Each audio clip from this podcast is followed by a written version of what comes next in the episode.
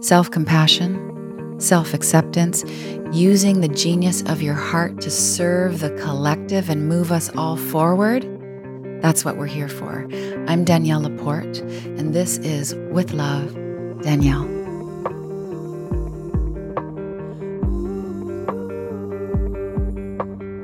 Hello, my loves. How do you feel about goals? I have lots of opinions about goals. I'm going to share a few with you. I'll spare you of some.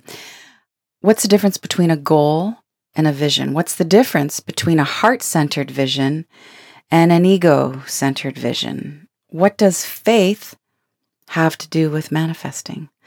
Welcome to With Love, Danielle. This is going to be a juicy one. This is going to be a two part series. If two parts is actually a series, I think it's just two parts. We're going to be talking about service, also known as SEVA, S E V A, selfless service, and what that has to do with you becoming really, totally, abundantly fulfilled. We should probably talk about wishful thinking and craving, all of which has to do with desire. I have some wishes and I have some extra things for you. So, my book, How to Be Loving, came out a few weeks ago. And guess what? I have a journal which is actually useful and deep and sort of penetrating in that soulful way. The inquisitiveness of the journal is designed to have you look at solutions as opposed to just kind of kvetching on the problem. You know, we need to see the weeds, but we want to focus on the flowers. It's called the How to Be Loving Journal, and there's a deck. I'm finally back to doing decks. So if you head to daniellelaporte.com slash how to be loving, you'll see the whole collection of my outpouring of love, how to be loving, the book, the deck, the journal. Go check it out. Let's roll with some poetry to begin. How may I serve? Root so deeply into your heart that comparison and materialism and the status quo idealism and the lie called media realism cannot possibly sway your truth. Don't chase for motivation. Be a devotee of inspiration. Do what ambition tells you not to do. Forget your goals. Forget your regimens. Just be very still and listen to the pain of the world. And then it will be very clear what to do. You will let your sacred heart blaze to find solutions fierce with love. You will hold the babies. You will kiss the ground. You will share the seeds. You will rest and then regroup. You will reach out and you will deeply listen you will remember why you fell in love in the first place. How may you serve? This way. Everywhere you go, you bring your joy to bear on the situation because, as you know, we all walk on common ground. So, what does service, seva, have to do with you being fulfilled? Well, maybe it's really overt and clear for you that you are here to be of service High five. That's amazing. Let me review. I've talked about this in other podcasts before the difference between a heart centered vision and an ego centered vision. So, a heart centered vision is obviously compassionate, right? So, it comes from your love of being interconnected to other people, to nature, to life itself. It's got that feeling of fusion, there's a joyfulness to it, right? So the manifestation of your happiness includes or somehow benefits the happiness of others. You getting what you want is naturally a benefit to the people around you and maybe the world at large. Which is to say, a heart centered vision, a heart centered goal, a dream is really how you celebrate your divine nature, that divine energy that is you. You are the loveness. You are the wisdom. You are the virtue of generosity. All of that gets woven into this dream that you want to actualize, right? Heart centered vision is not your shadow with a bow on it and some quarterly objectives. It's not a greedy goal that we plan out in seven steps and make ourselves look good because we made it, right? A heart centered vision is nourishing for everybody involved because it's interdependent. An ego centered vision is really from the unhealed part of ourselves, often about proving something. Could be something we just want to prove to ourselves because we're beating ourselves up, or, you know, more obviously, we're trying to prove it to society. Sometimes we're trying to prove it to a higher power to earn, you know, biblically what's called divine favor.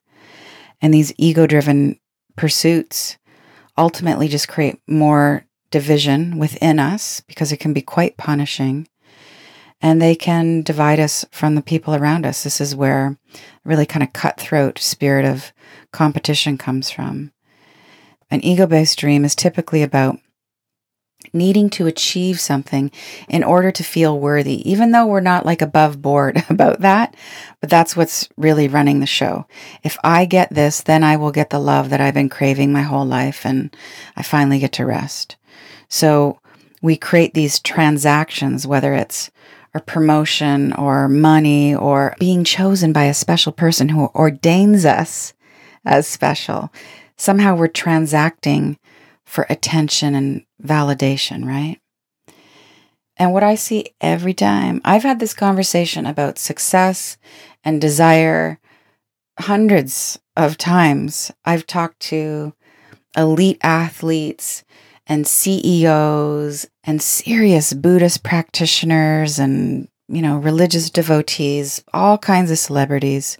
And I hear time and time again about reaching the goal that was really coming from that empty place.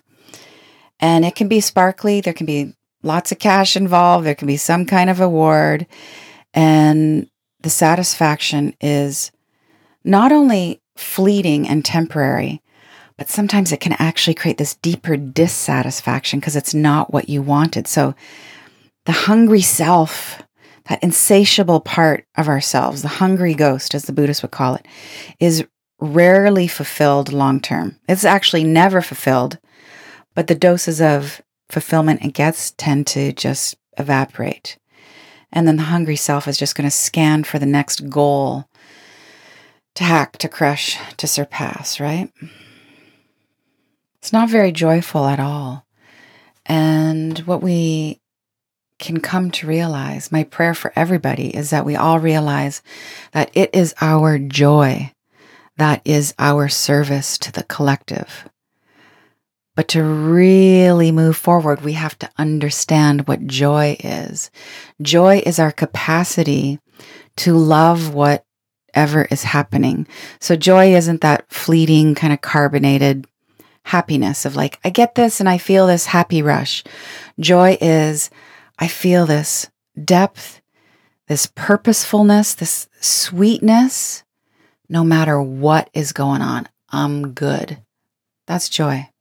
As for goals, you know, I'm not a big fan these days of goals. I will have a vision any day over a specific goal. If you have the vision and it's coming from that interconnected place, it's coming from your joy, then you can have the micro goals that go with that. Objectives are a great thing. Doing your personal best is like super fulfilling. But if we're holding a vision in our energy field of what it feels like, of what success feels like for ourselves and everybody else involved, then the goals don't matter as much because you can still make good on the vision and you can get all that meaningfulness. You can get all that traction that has us be more virtuous, that moves us forward in life, that helps us clean up our messes. All of that beauty can be realized without meeting the goals we set. We don't need to hit all of our projections. We don't need to hit the lists. We don't need to get the certain kind of feedback that we've been craving. All that to say, we can expand and grow into our fullness without sweating the details. All right, now where the conversation around manifesting gets really juicy is when you talk about faith. What is faith? Faith is you can't see it, but you know in the deepest part of your being that it exists. Faith is believing that the light exists even when it's dark. So your heart sees it, your heart knows. This is a virtue. Faith is a state of consciousness. It's a higher energy that we can embody. So faith is like love or forgiving or compassion.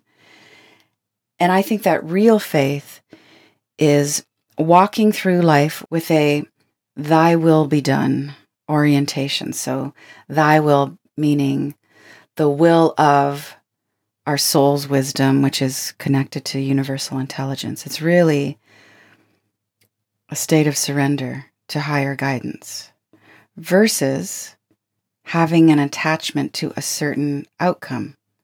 I know we want certain outcomes. I get it. I'm there. I'm a dreamer. I go for it.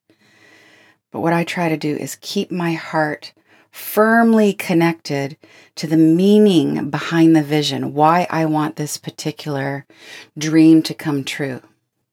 And then I leave it up to life for how that's going to happen. So here's the paradox faith is not dependent on manifesting, right? You just have the faith, it doesn't matter what's happening. But manifesting is entirely dependent on faith. You have to have faith to manifest. You have to believe that it's going to happen in order for you to realize it. No faith, no fulfillment.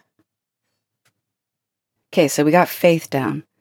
Faith is believing it even when you can't see it yet. So, what is manifesting? Let's like really boil it down like essential rose oil, okay? Manifesting is a methodology. What are we doing with it? What are we doing with the technique of manifesting? We are bringing spirit into matter. We're pulling something out of the ethers and bringing it down into this dimension. Spirit to material. This all happens through the power of the mind. As I have said and will say till the day I die, energy follows thought. Energy follows thought. Manifesting is a technology. Manifesting can be used for good, it can be used for ill will. We are manifesting all the time. What I'm trying to help us move towards is conscious manifesting versus the unconscious stuff, right? We're here for intentional creation. This is everything that heart centered manifesting is about. Are we manifesting more love or more fear? More depth and meaning or more shallowness and more fracture and distance from each other and from our higher power. Can we have it all? I don't think so. I think we can be deeply fulfilled. I believe in a bounty of purposefulness. I think it can happen for everybody at any time of their lives if we're willing to have faith, if we're willing to surrender to higher guidance, to abide in love, if we're willing to dance with the divine, we're going to be co creative, we're going to be open to how things are going to show up. That's the real definition of having it all. You're going to find the meaningfulness and the beauty of what the universe is giving you on any given day, and you're going to build on that meaningful beauty. Right? So, you know, that motivational trope of having it all is gross because the societal definition of having it all is really askew in contemporary culture. Having it all has so much to do with attainment of material things, all sorts of confirmation of our identity, our personality. For most people, having it all is just this checklist of affirmations about why they're special.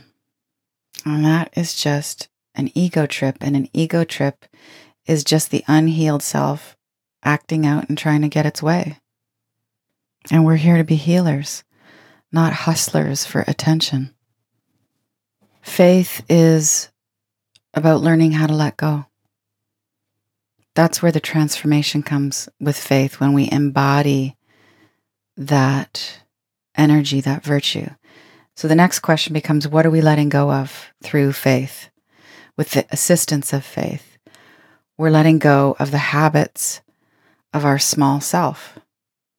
All those lies of inferiority and superiority, they are gone. We are letting go of legacies. We're letting go of generational tendencies to create division. Generational, season after season, decade after decade throughout our families are ways that we have been taught to go to war with each other. All those baked in, inculcated points of view that pit us against each other. That is ingrained social programming. And it's programming that also perpetuates self punishment.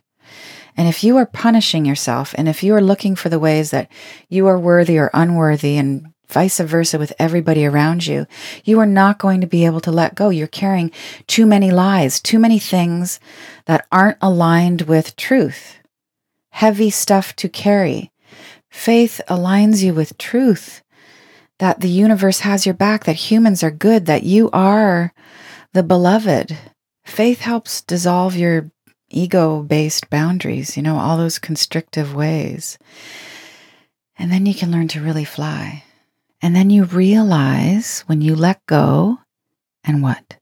Let go and let God, you see how blessed you are. So faith brings up this awareness of the bounty in our lives. We let go of the illusions, we let go of the narrow minded habits Transformation comes in that moment. The letting go, the letting God. We wake up to how good we have it. So many levels. So then, what's the opposite of faith? Now, personally, I want more lightness and less heaviness in my own life.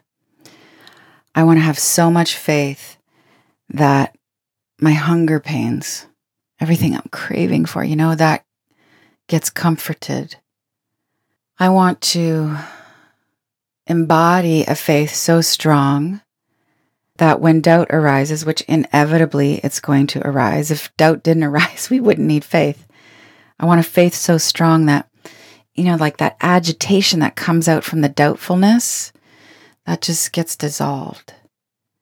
I want a faith so uh, luminous that it lights my way and I can keep doing what needs to be done, not necessarily what I want to do, but what needs to be done. And then I have faith in my capacity to make the power moves and love everything that seems to be in my way and love everybody that's helping me get where I need to go. But back to my question what's the opposite of faith? Impatience. So, you know, if impatience were a girl she would be really kind of jittery.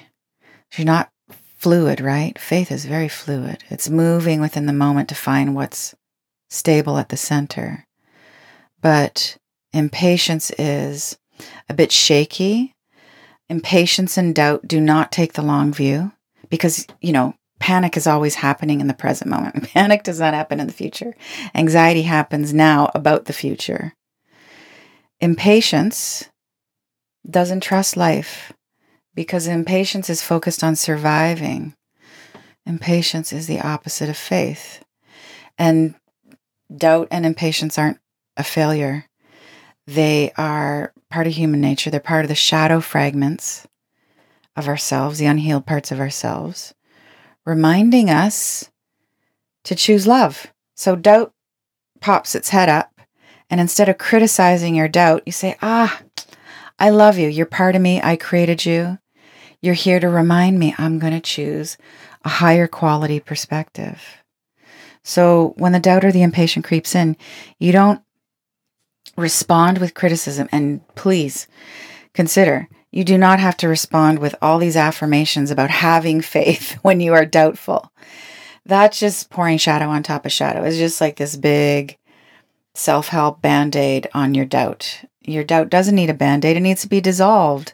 What dissolves and transmutes everything? Love. So you meet your doubtfulness and you meet your impatience with some love and some assurance. You have space in your consciousness and your parenting of your own soul for your doubts. You got it. You are big enough. You are vast enough that you can take your doubt and your impatience on the journey with you to your vision of success. So faith is going to embrace the impatience. Faith says, I see you. I'm going to feed you some faith. And then some doubt is going to pop up, and faith is going to be right there and say, Yeah, I heard you. I'm going to choose faith. Yeah, yes, I, I know the odds. We're choosing faith and you take it all along with you. And your doubt might come back later that week or later that day. And you're going to say, I'm going to pick you up. I'm going to put you in the center of my heart. And I'm going to let you rest in the faith that is in my heart. So here's the breakdown we're going to create heart centered visions. And then we connect that vision to loving thoughts and words and then of course we take action on that vision. We we meet the dream. And then we trust in all of that. We trust in our good thoughts. We trust in our words. We trust in our actions. And I can almost promise you that you will feel so much closer to the pulse of life, that life force that is always creative, always generative, you know, that part of the universe that's always pulling stuff off. So as we work with our faith, we come to realize that the greater our faith, the more connected we are to our soul, which is connected to the universal intelligence. And when you have universal intelligence on your team, there's no question about whether you're going to pull it off or not. Faith is one of the most direct routes to higher guidance. We really got to get that. Like, you want to tap in to that all powerful, all knowing, omnipresent source that knows what's around the corner, that can tell you whether to turn left or right in order to make good on the vision, have faith. Faith is what opens the door to that higher guidance. It's like, I don't want to say it's the price of admission. It's it's the key. It's the key to the universal wisdom. I believe that you can guide me in the right direction and you will do so. All right, open sesame. Faith grants us access to divine direction. And divine direction is always going to lead us back to our joy. All right, to wrap, I have a few questions for you. And these questions I've made into a little poster. It's a love note that you can find on my site. Go to daniellelaporte.com slash love notes. And also, there you will find other love notes from other episodes of this podcast. And then please make sure that you come back next week. I'm going to give you the heart centered manifesting practice that really could be fuel for your visions and your dreams. So, heart centered manifesting principles. One, our outer world desires to do, to have, to be, to experience will take into consideration the potential benefit or harm to others and the planet. Two, our visions for our own happiness, wellness, and prosperity include others' happiness, wellness, and prosperity. Now, here's some questions for you. You're going to ask yourself when you are creating your heart centered vision Who can I include? Who can I include? Who can I welcome? So, who can you welcome in with this vision, with your own desires for fulfillment? Who can you welcome? And who can you lift up? And we ask, how can the fulfillment of this vision ease each other's pain? How can we ease each other's pain? And finally, how can I use my fulfillment to benefit others? How can I use my fulfillment to benefit others? We serve with joy. One of my favorite offerings, the Shantideva prayer, says it like this For as long as space endures, and as long as living beings exist, may I too abide to dispel the misery of the world. And you do that with your joy. Okay, I will see you next week for an actual practice on heart centered manifesting. We're going to craft a vision. I'm going to walk you through how you nourish it daily with colors and particular energies. And we're going to build the trust to really work it into being faithful manifesting. See you there.